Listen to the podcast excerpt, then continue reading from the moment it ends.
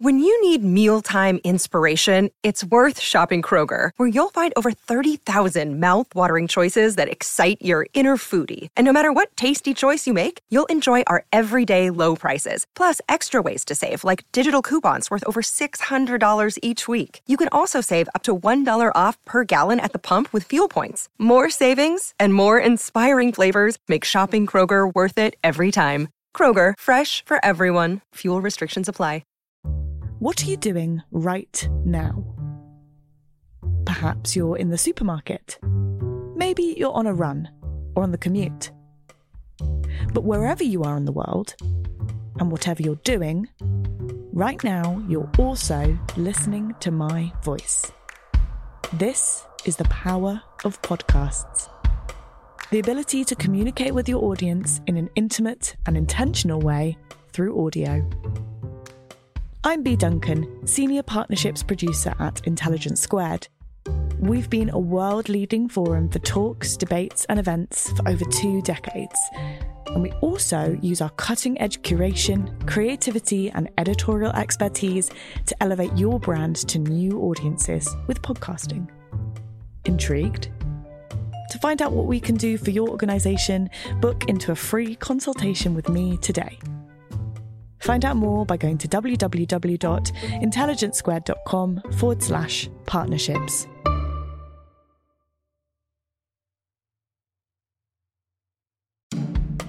Welcome to Intelligence Squared. I'm Connor Boyle. This week, what to do with the world's billionaires. We'll be revisiting a timely chat on the topic on how so few can control so much. In recent weeks, one big financial story that keeps popping up again and again is Elon Musk, the richest man on the planet, and his ongoing bid to own the world's online public square, Twitter. Back in 2021, we debated what effect billionaires like Musk and his peers, such as Jeff Bezos, are having on the global economic picture, and why do so many of them want to go into space, rather than perhaps using their vast wealth to improve the planet we already have. Hosting the debate was Ben Chu, economics editor for BBC's Newsnight programme, and here's Ben with more. Well, thank you so much, Connor. I'm very, very pleased to be here. Now, before we begin this debate, I'm going to ask the audience to submit their pre debate vote because we want to get a sense of what your opinions are before we start. So, billionaires, what a fantastically timely topic for a debate. The first thing to say is that there are a lot more of them than there were last year. Forbes's Forbes magazine's annual list of billionaires puts the total number worldwide at 2,755. That's 660 more than last year. And it also estimates their collective wealth now at around 13 trillion dollars. That's up from 8 trillion dollars a year earlier. There are so many billionaires that were even sending them into space to make room here on Earth. Jeff Bezos, as you know, went up yesterday briefly, uh, and that's followed Richard Branson's trip nine days earlier. So, very entertaining, no doubt. But is it edifying? Is it perhaps a waste of resources on billionaire vanity projects? Uh, and that leads to a bigger question. Does the existence of any billionaire, as a billionaire, of course, lead, let alone 2,000 of them, represent, as some have argued, an economic policy failure? Is it a sign of economic dysfunction, namely a lack of competition in markets that any single individual can get that rich? Does it signify economies becoming increasingly saturated with economic rent extracting behavior, meaning people who take wealth from others rather than creating it for the community? And does the inequality, so vividly symbolized by the billionaire class perhaps serve to stifle wider economic growth? Or, on the other hand, is the billionaire boom a reflection of the opposite? Does it reflect the increasing innovation and dynamism in our economy? Does the proliferation of billionaires represent the brilliance of modern entrepreneurs? That they're able to build such leviathans like Amazon, Google, uh, and Microsoft, and all the rest?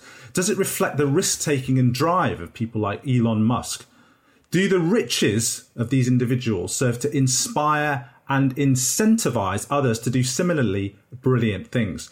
Should we leave them alone and indeed wish them happy travels to the stars or wherever else they want to go? That's the theme of tonight's debate.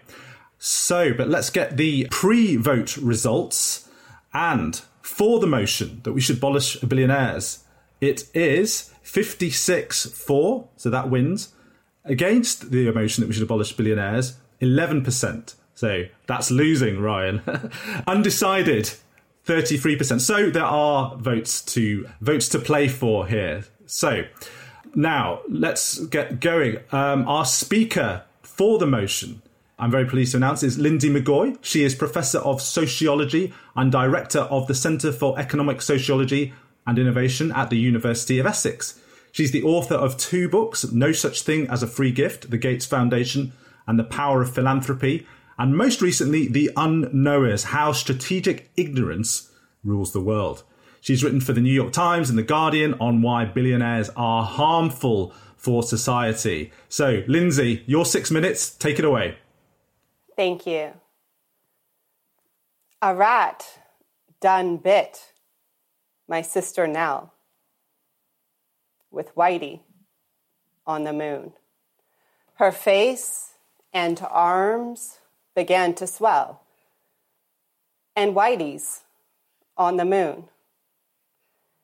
I can't pay no doctor bill, but Whitey's on the moon. Ten years from now, I'll be paying still.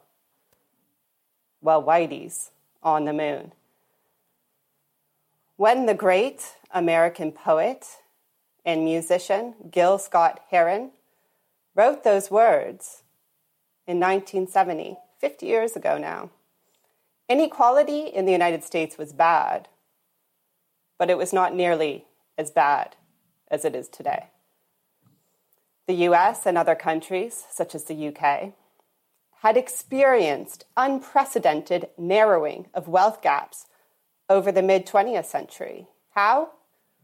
Through policies that are the same ones as the ones called for by the motion today, through abolishing the entitlements that wealthy millionaires had until citizens and their governments said, we will no longer be servile to wealth plutocrats. And I suspect that from my opponent, you might hear a similar phrase abolish wealth, but with a different emphasis. The idea of abolition might be condemned as an act of violence. It will be seen like an unfair overstretch of government. The very notion seems like an attack on billionaire freedom to make money however they want, regardless of the cost to others, to gift it however they mm. want, to bequeath it however they want, to use their power to reinforce the power of their heirs until you get to the stage where 40% of all wealth in a nation like the United States is inherited wealth, just as it is today. A nation where, much like in the UK, poverty is rising and life expectancy is declining in many regions. A nation where a billionaire like Jeff Bezos, the richest man in the world, can pay zero federal income tax. And not only does he rarely pay any tax, but in 2011, his tax burden was so low that he was eligible for a $4,000 child tax credit, and he took it. Of course, he took it. Just like he is taking from the workers, his workers, their right to organize for better livelihoods just like he took tax dollars to boost himself into space.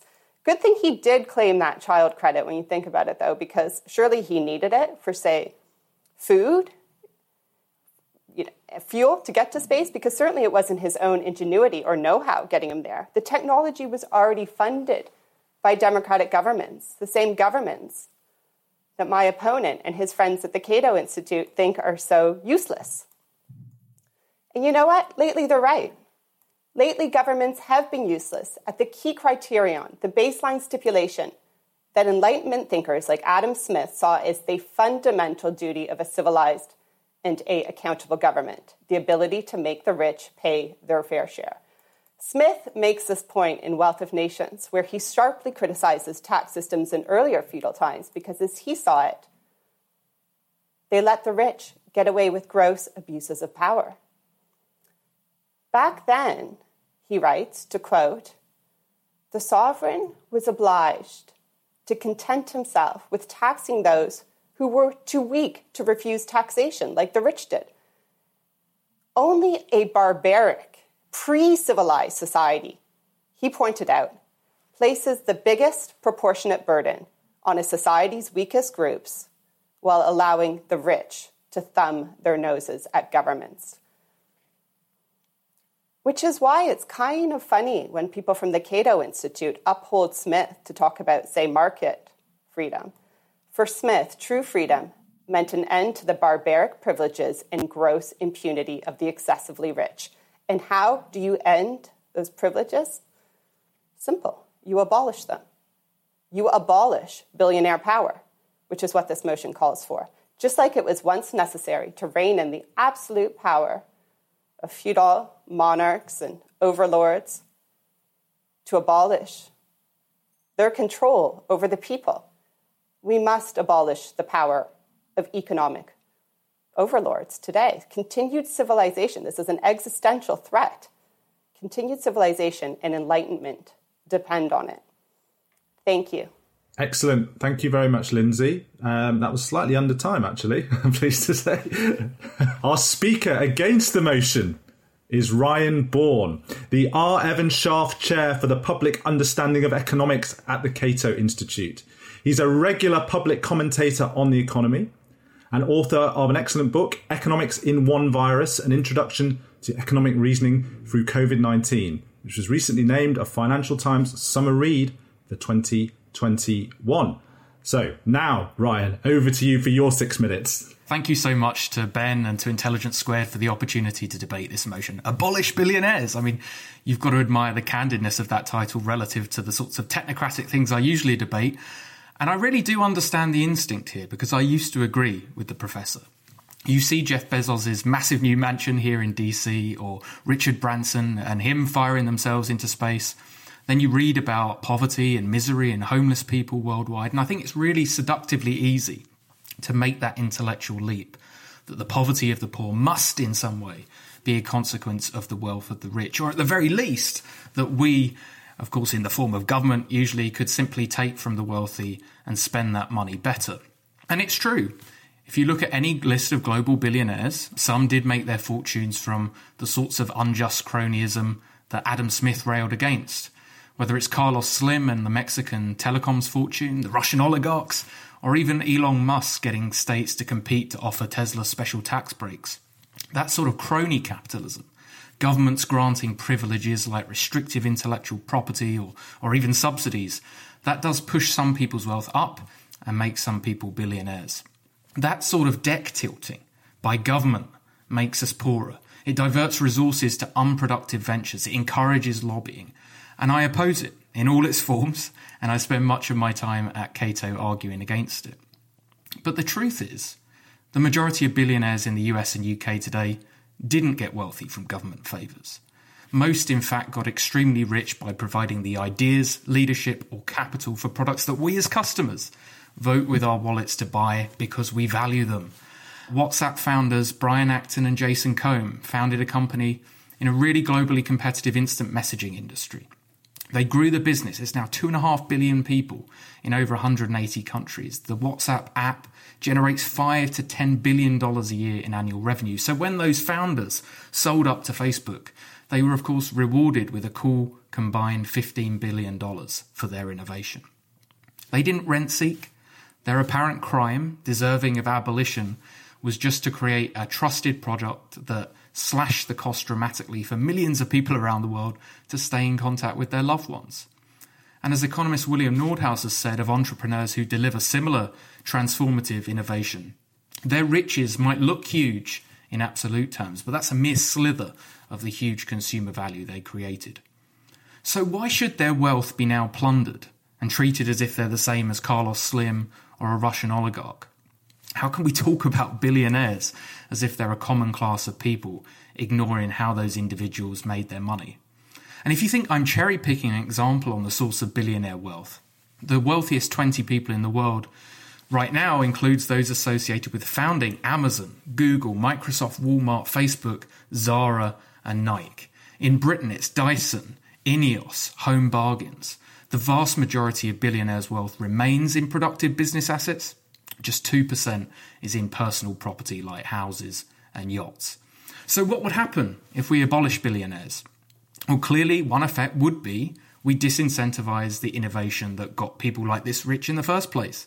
Now, nobody says that wealth is the only motivator for entrepreneurs, and I can't get in their heads, but the desire to have billions in funds, whether it's to keep score, to reinvest, uh, to provide for your heirs, or to, even to play global saviour, clearly does matter to some business people.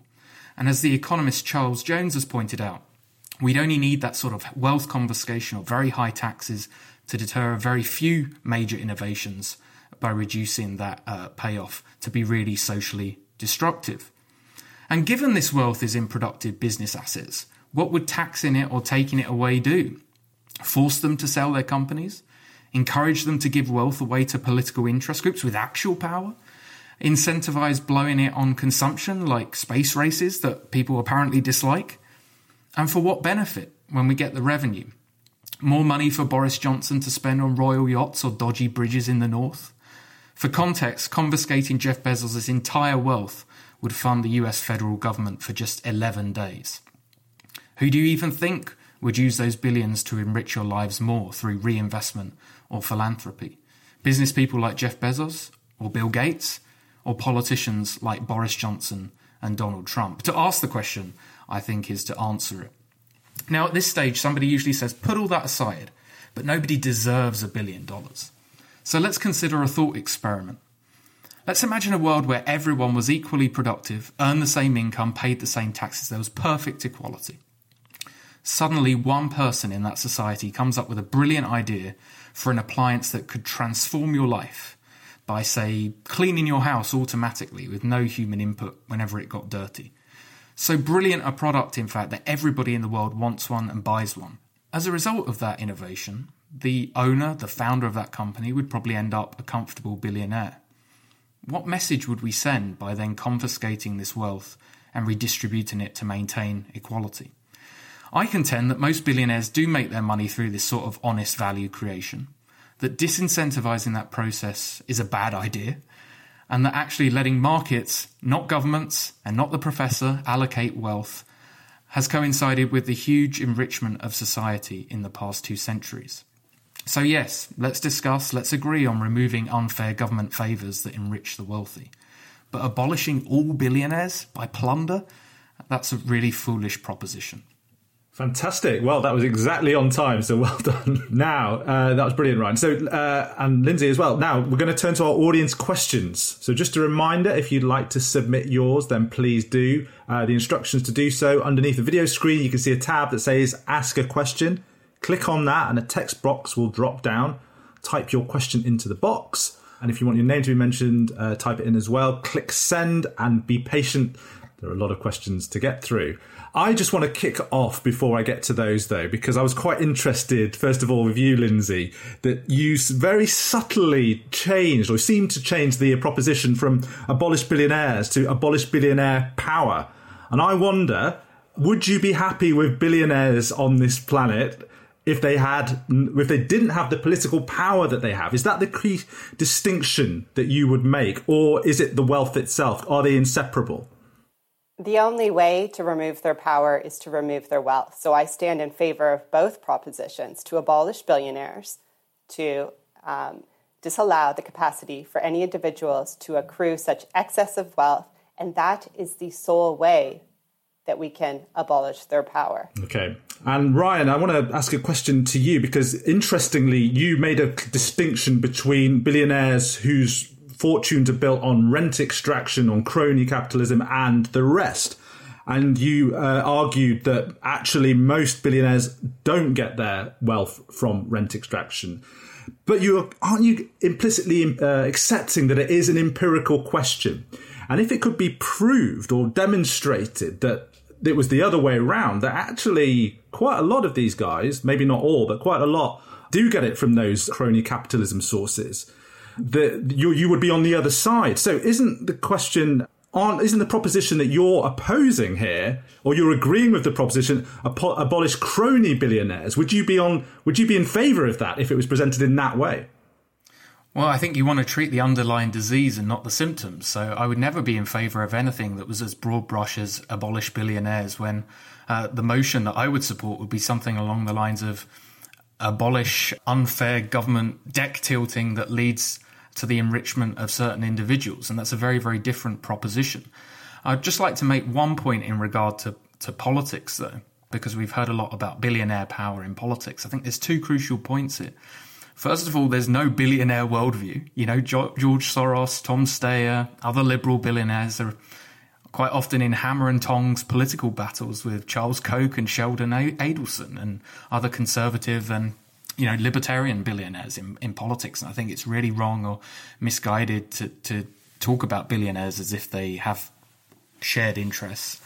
The second point, though, is that to the extent that the average views of the of the super wealthy do differ from the rest of the population, a study by Larry Bartels has tended to find that on average they tend to be much more worried about budget deficits, much more open to immigration, and more in favour of shrinking age related spending programs. Well, how's that working out for them?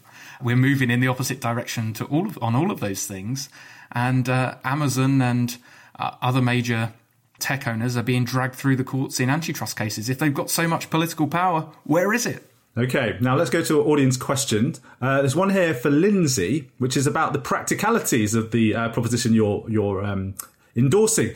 And the question is, how do you abolish billionaires? Do, is it through a maximum wage? Is it through wealth taxes? Just talk us through how you see this actually uh, being implemented. Sure. I think two of the best proposals are yes, a wealth tax, and that does need to be implemented and implemented at the global level. And certainly the fact that we can agree different global trade rules through organizations like the World Trade Organization means that it is feasible. But first of all, you have to really challenge this view that somehow other countries have oligarchs. I think it was Russian oligarchs that Ryan mentioned and Carlos Slim. So it's interesting to me that the rentier exploitation always stops right at the American border, where suddenly then you just sort of leap over the border and any level of exploitation or cronyism just sort of switches and you've ceased to be an oligarch. Now you're an entrepreneur.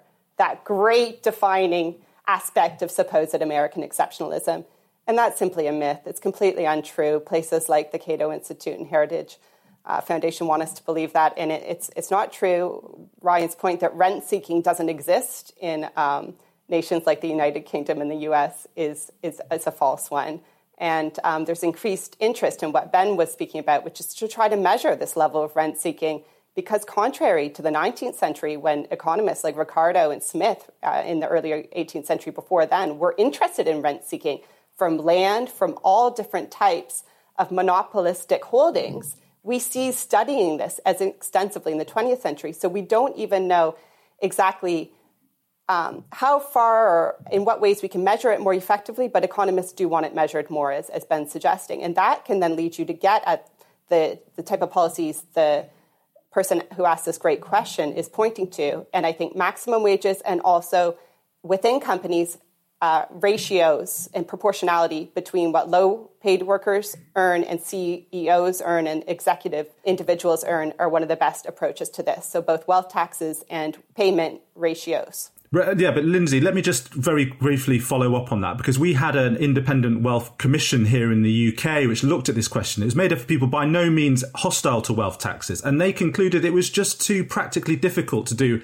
an annual recurring wealth tax because of the nature of people's assets. Isn't that a fundamental challenge to the idea of a, of a wealth tax? I think if we're capable of helping Bezos get to outer space, we are capable of overcoming the practicality of taxation. And this really gets back to the Adam Smith point that I quoted, where he said a real characteristic of feudalism is the incapacity to make the most powerful people pay. And so you are always burdening the most weak and marginalized people in society. And a mark of civility a mark of civilization of the, is the capacity to have fair taxation and to not let the richest people escape taxes just because they've got the money to do so. Okay, Ryan, let's. Uh, we've got a question for you here, and I'm going to combine it with another question. But the, the question is how much of a billionaire's wealth is a result of their, quote, brilliant invention? And how much is from the exploitation of their workers? Another question asked uh, how much is it due to public subsidy? You know, we've talked, well, we've heard about Apple's innovations being uh, on the back of public investment. And the, uh, the questioner asked, even Bezos thanks Amazon workers for paying for his space travel. Didn't didn't that stick in your craw slightly? Because they were doing no such thing. They were buying Amazon services. They weren't using it to try and help him get into space, were they? No, I don't think so. They were buying Amazon services, and Jeff Bezos' primary contribution to social well-being has been providing lower cost products um, easily available, especially during a time of a pandemic, to millions and millions of people around the world. I think that's where he generates his social value. On the public investment point, yeah, of course, everybody benefits to an extent of the provision of real public goods. We can argue about what those public goods are. But the interesting thing is that over the past 30 to 40 years, provision of genuine public goods by government hasn't increased at all. Almost all the, the growth of government has been in fiscal transfers. So that doesn't explain if there's supposedly so much more rent seeking now, why that rent seeking has increased. One argument might be that as we become richer as a society, as the demands on, on governments grow, and as more resources are sucked in uh, to government and into Washington D.C. in particular, and we've got much less power at the at the state level over time, actually it becomes uh, a bit easier to, to, to rent seek. And I just mention one point in retort to something that uh, Professor McGoey said which is that in my remarks, I did actually mention some of the favors that Elon Musk gets from trying to get states to play off each other in terms of the explicit subsidies for Tesla. So I'm not pretending that no rent seeking uh, exists in the US. We have extensive farm subsidies that make some farmers uh, multi-millionaires, incredibly rich. I would scrap those as well. And the Cato Institute spends a fair amount of time arguing against these policies that genuinely distort the playing field, all the while why these uh, these these uh, left wing individuals in the Democrat Party who want wealth taxes advocate for things like industrial policies, which, which by definition are predicated on uh, spraying subsidies around their favoured industries.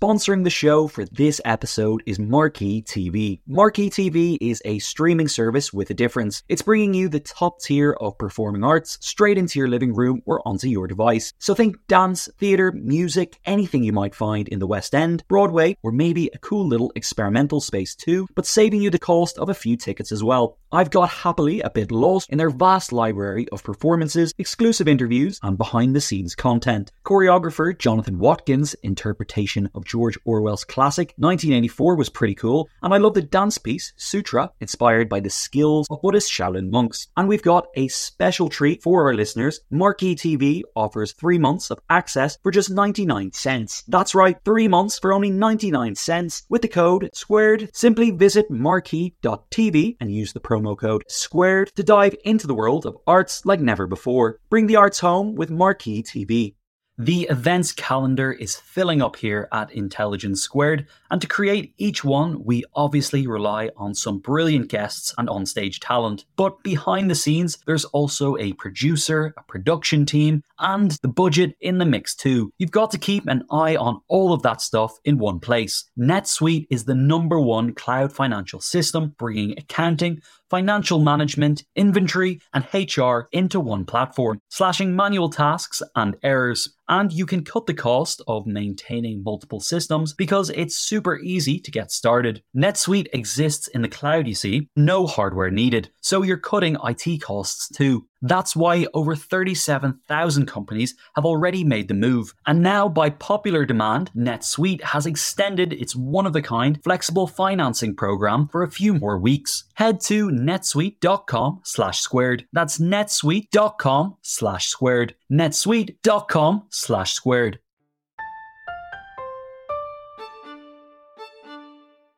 Ryan, let me ask you about the sort of the philanthropic question which is attached to this debate. The the power that billionaires have through the tax code because uh, then they use their their huge wealth to go, go on their own favored projects, which might be good or they might be bad.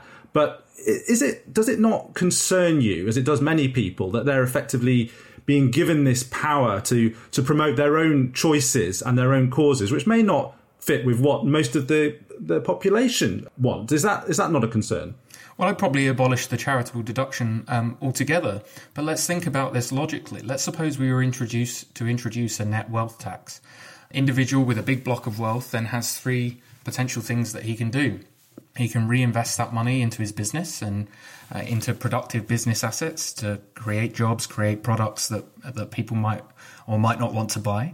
He can choose to blow that on near-term consumption, buy more property or buy more yachts or he can plow that money into tax exempt things like charities and giving it to his favored political causes to institute, you know, organizations on everything from the NRA through to trade unions that actually do have quite extensive political power. So, what would a, a wealth tax encourage? Actually, it would encourage more conspicuous consumption and it would encourage more in the way of uh, political and charitable giving, which the professor seems to oppose. So, I'm not entirely sure how you square that with the demands for a wealth tax.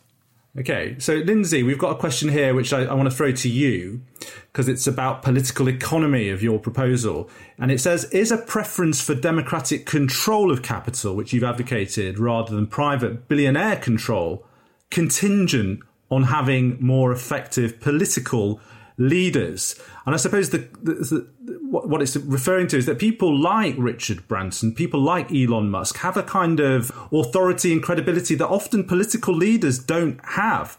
Isn't that um, part of the thing that you would have to address to to uh, be successful in abolishing billionaires? That actually they're pretty popular.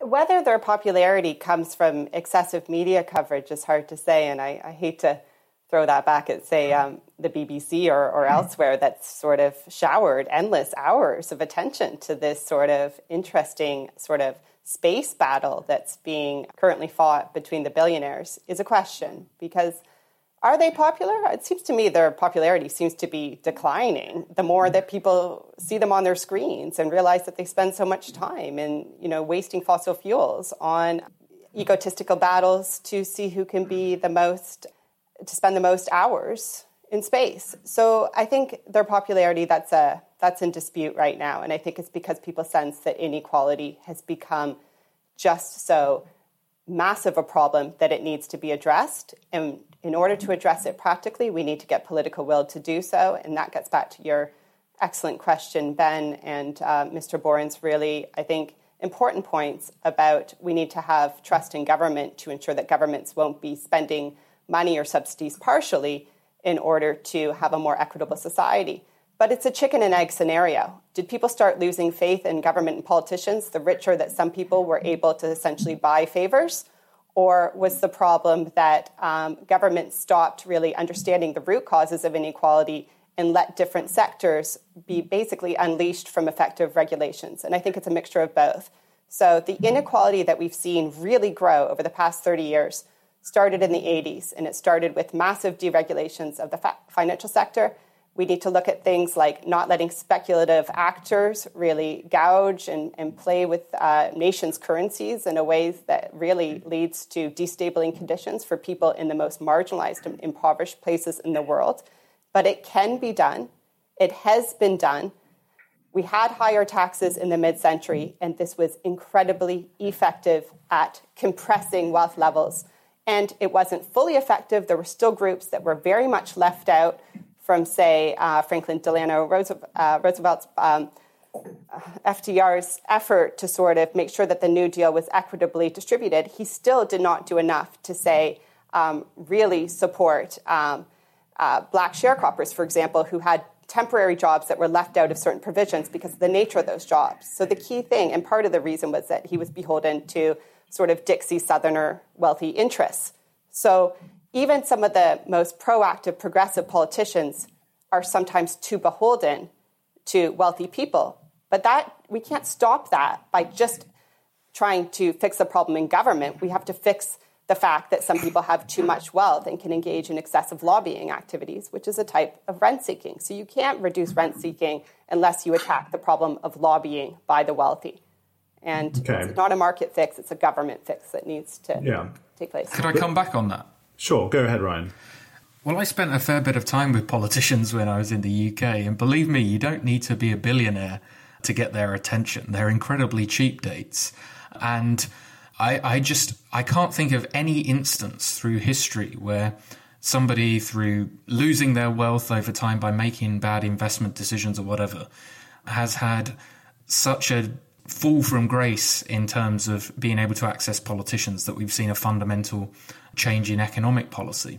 And I think even if you were to have the sorts of wealth tax uh, that, that the professor has advocated, a lot of these people who are currently billionaires would still be extremely rich. And, and as I say, you don't have to have that many millions to have the attention of, of politicians. And I don't really see what, what the marginal impact of going from $999,999,999 to a billion has in terms of an individual's political impact. Okay. We've got a question uh, sort of following on from that for you, Ryan. It's from Mark in Devon, and he wants to know how billionaires, tell us how billionaires do influence democracy and distort elections with lobbying and controlling media. He wants you to spell it out, the process. Well, I'm not the one making that proposition, so it's incredibly hard for me to do so. But let me give you an example of how they're unable to control democracy in the way that they would like, and that is Mayor Bloomberg's presidential campaign. He had, you know, endless funds to plough into it and was quite prepared to do so, but he crashed and burned. And there's a simple kind of explanation for that, which is that voters didn't want to vote for him. And no matter how many ads he bought, uh, he found that incredibly difficult. Of course, we don't like to admit it, but Hillary Clinton spent vastly more on her presidential campaign than Donald Trump as well. So, whatever you think about Donald Trump as an individual, this idea that there's a surefire link between money and politics, I'm afraid it, it is just not there. Now, it would be churlish to suggest that people with money didn't have, on the margin, more influence than the the average uh, voter.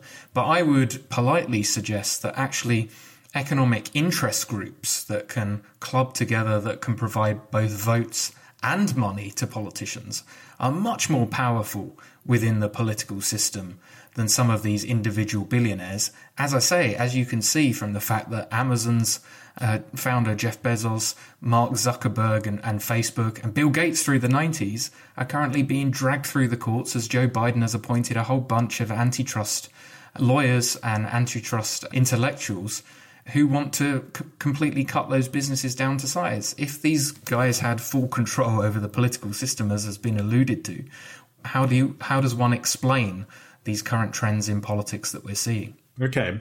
Uh, Linsey, we've got a question for you.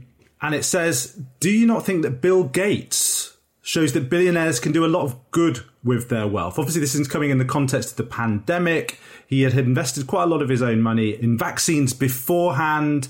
Isn't you know, isn't that an example of where billionaire wealth can combine with public authorities and public money to do quite a lot of good in the world? I think people can be well motivated. And Mr. Gates has spent some of the funds at his foundation towards vaccine development. But the accessibility of those vaccines in global poor regions, regions is very, very poor right now. And that's partly because he, unlike people like Biden, unlike people like the head of the WHO, has never supported a waiver on patent protections that would enable vaccines to be distributed more widely. His foundation finally did concede that a waiver might be good, although he has personally not himself placed his support behind it, only after an eventual concession by the head of the US government. So this brings me back to sort of Ryan's point, because I'm a little bit surprised by his argument, if I understand it correctly. He is saying that he doesn't support crony capitalism, he supports competitive capitalism, but he's been criticizing the efforts to sort of apply antitrust laws to some of the monopoly positions of places like Microsoft or Amazon. So it does seem to me that sometimes places like the Cato Institute say that they want more competition, but then they oppose any legal efforts to make it actually happen. So they only like it when the law is usually is used to enforce the ability of people like uh, Jeff Bezos to plunder his own workers. Well, they're never really in favor of this word plunder when it comes to the redistribution that needs to happen in order to have a fairer society. Ryan, in the similar, similar territory, we've got a question that asks you what evidence do you have that innovation would stop if there was an earnings cap affecting uh, billionaires and rich people. And I want to link this to something that you were saying in your opening remarks about the motivator effect of earning, you know, having billions of pounds of wealth. It's pretty hard to prove, isn't it, that that is the key factor which is making entrepreneurs that we all want to, to come up with these innovations and drive wealth creation is the key factor. As Linsey was saying in her remarks, we did have a regime earlier in the century which was much more a tax regime which uh, which taxed wealth much more highly, and we still had innovations in that era. So, what? How can you say definitively that that a billionaire tax would have this, you know, wealth tax would have this damaging effect? Well, I can't say definitively, but you either believe financial incentives matter or you don't, I'm afraid. And I, I do think it's misguided to compare the period immediately after World War II with today. And we're in a much more kind of globalized economy now. What does that mean? Well, uh, earlier on, somebody asked the question about whether CEOs, these founders, are more talented than before, more deserving.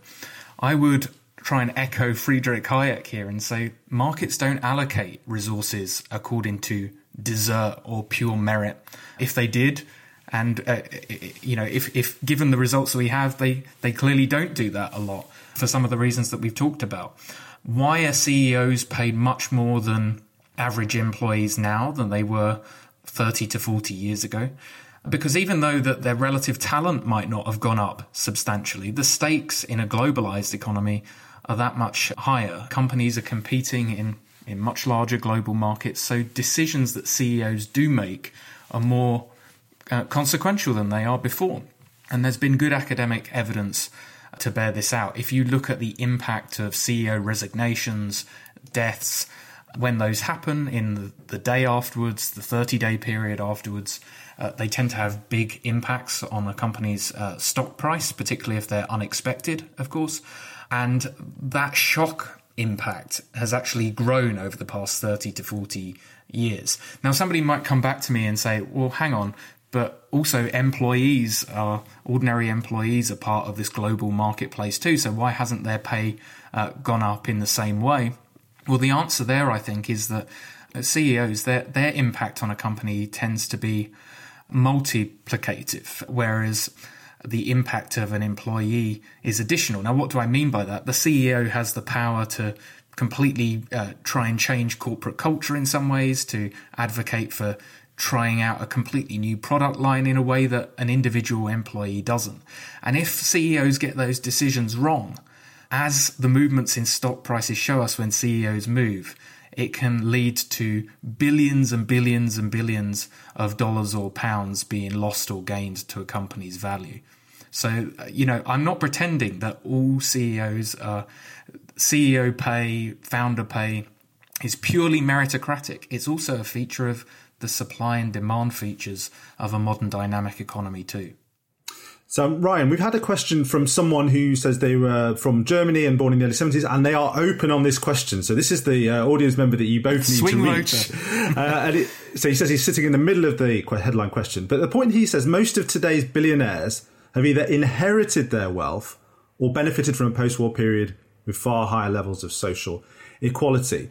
Now, I, I, think you dispute the idea that most have inherited their wealth, but I, it's interesting that you have uh, made a couple of concessions. It seems to me you've uh, you've talked about you would get rid of the charitable deduction, and that you are uh, you would be fa- in favour of going after rent extracting billionaires. But what about inheritance? Because this goes back to your point about motivations. If someone inherits billions, and there are people on the rich list who do inherit would you be in favour of disinheriting them? Because that surely can't motivate them to do any, you know, once they've got it, they can't be motivated to get it.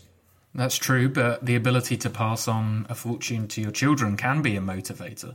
But I just think this is a, a, a overblown issue, to be honest. If you look at the Forbes 400 list, the 400 richest uh, Americans, the proportion that are self made has actually gone up from 40% in 1982 to 69% today. The Sunday Times Rich List 94% of Britain's uh, richest thousand people were self made, including you know entrepreneurs like Richard Branson, James Dyson. by my count, and um, you know, I, I, went through this yesterday. If you look at the annual list of the Forbes 400, there's just 21 people who were on it in 1982 who were still on it in in the most recent list. And if you look at those 400 people again, somebody who did some work on this a few years ago found just 69 of them, uh, 30 years later, were people that in- inherited money from people on that original list. So I just think that this kind of whole Piketty argument that there's this huge dynastic wealth accumulation problem is a bit of a myth. And the second reason I think that, aside from looking at the pure numbers, is if you actually look at the, the growth in wealth or the change in wealth between those on the list who actually inherited it and those who didn't, uh, the self made ones see, appear to see much, much higher returns on their investments than uh, the people who inherited it. So I think over time that problem kind of works itself out in a as, so long as so long as and this is where I do concede so long as we have an open dynamic competitive economy. Maybe we can go to Ryan. Question is why do you think there are so few women billionaires? Are they not just as innovative as men?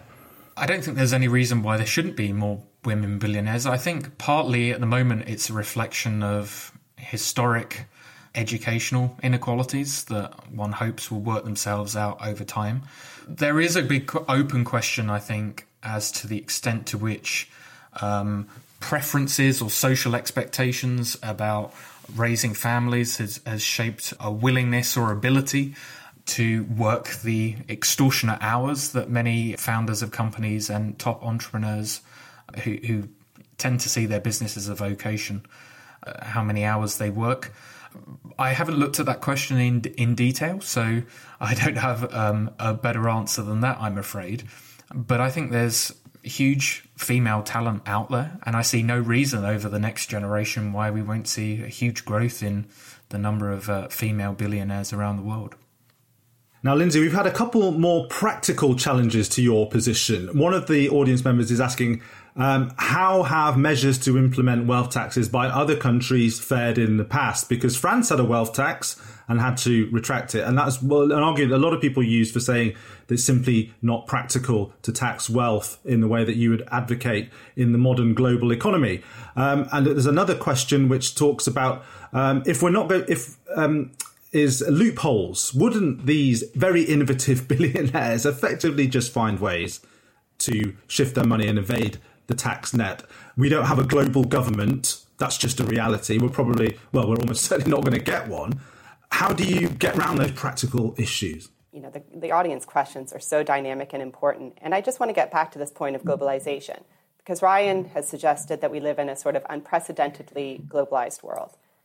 I think that's a myth. When you have the, for example, the transatlantic slave trade, there was global interconnections. There was a need to try for some nations to take a moral lead in abolishing the type of gross exploitation and brutality that underpin that system.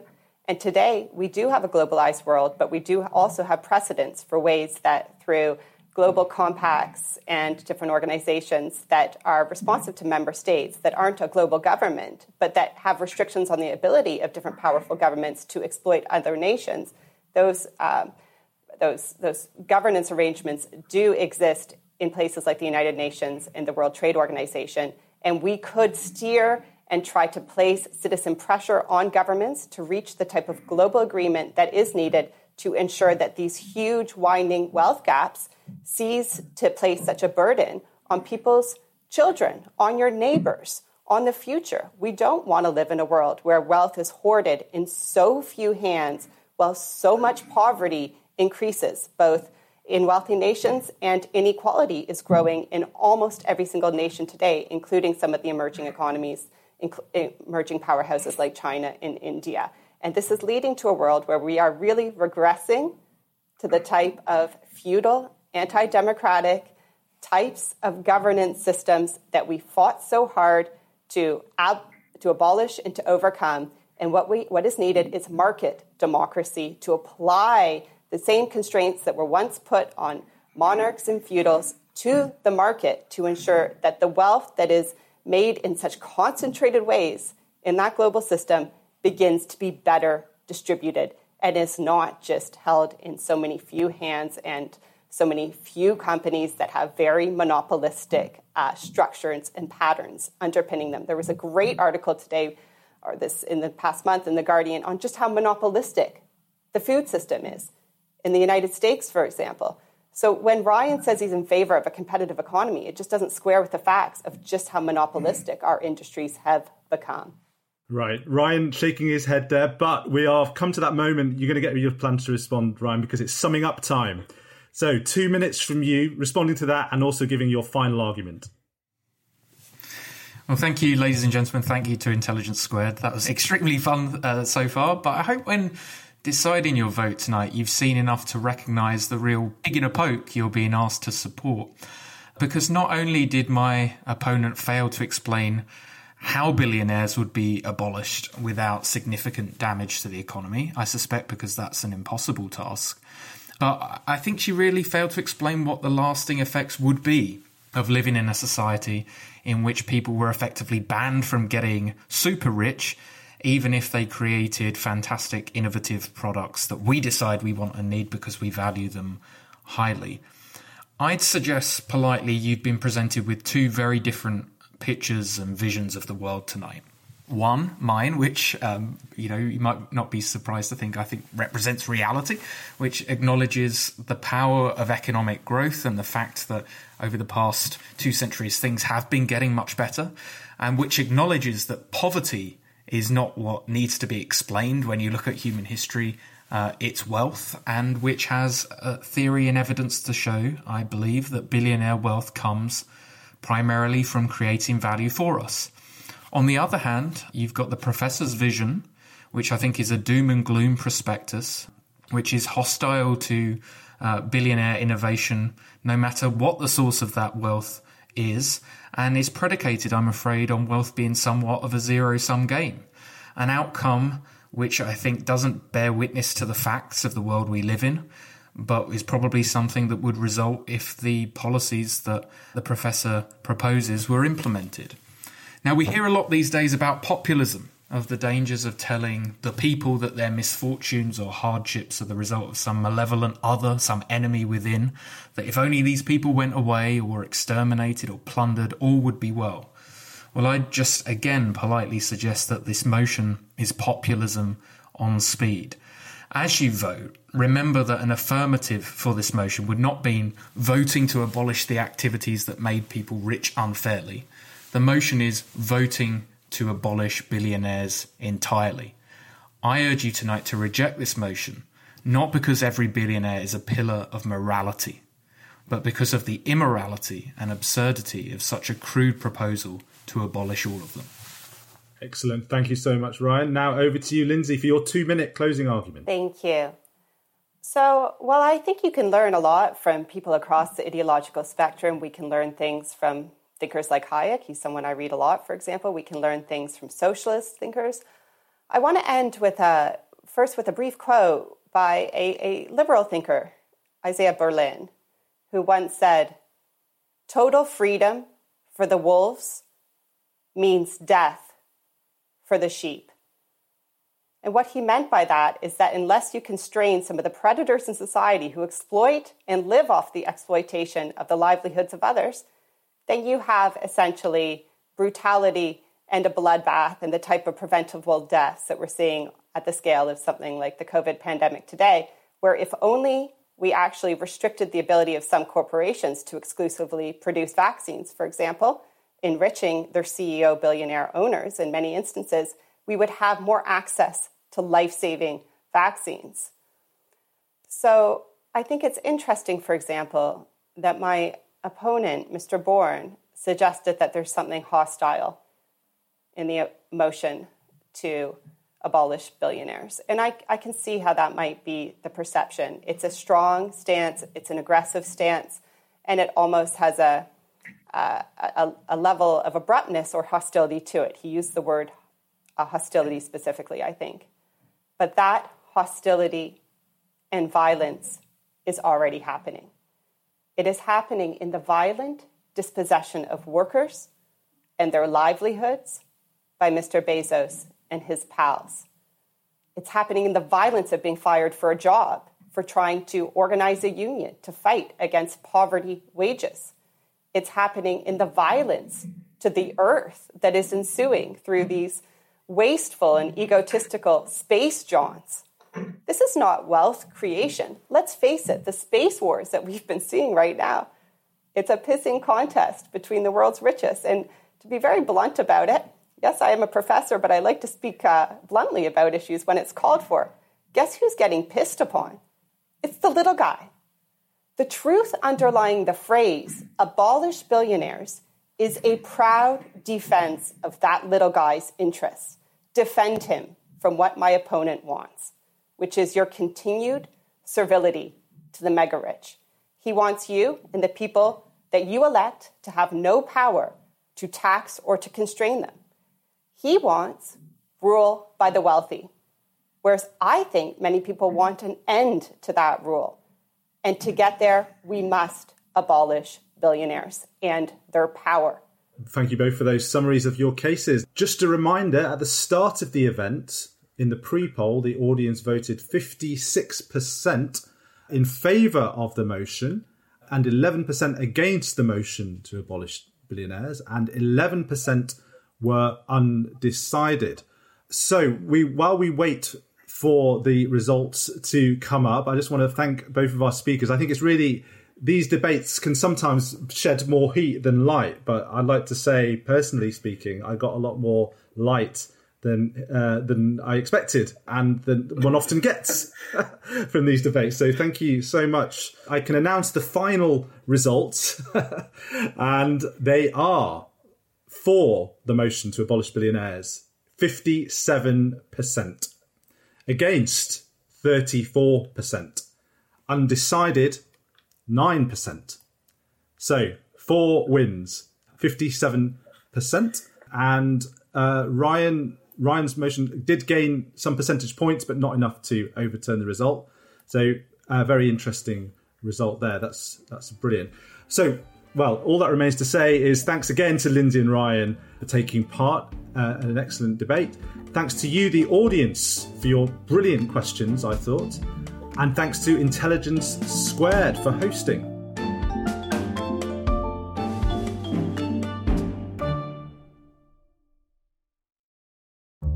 What are you doing right now?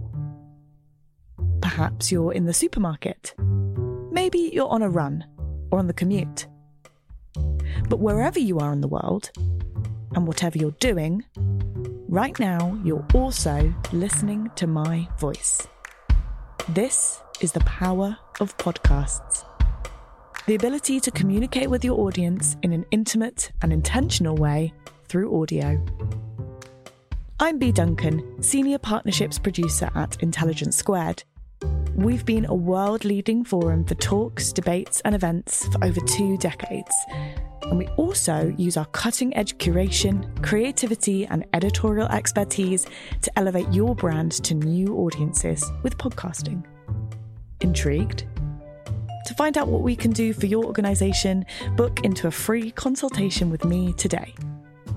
Find out more by going to www.intelligencesquared.com forward slash partnerships.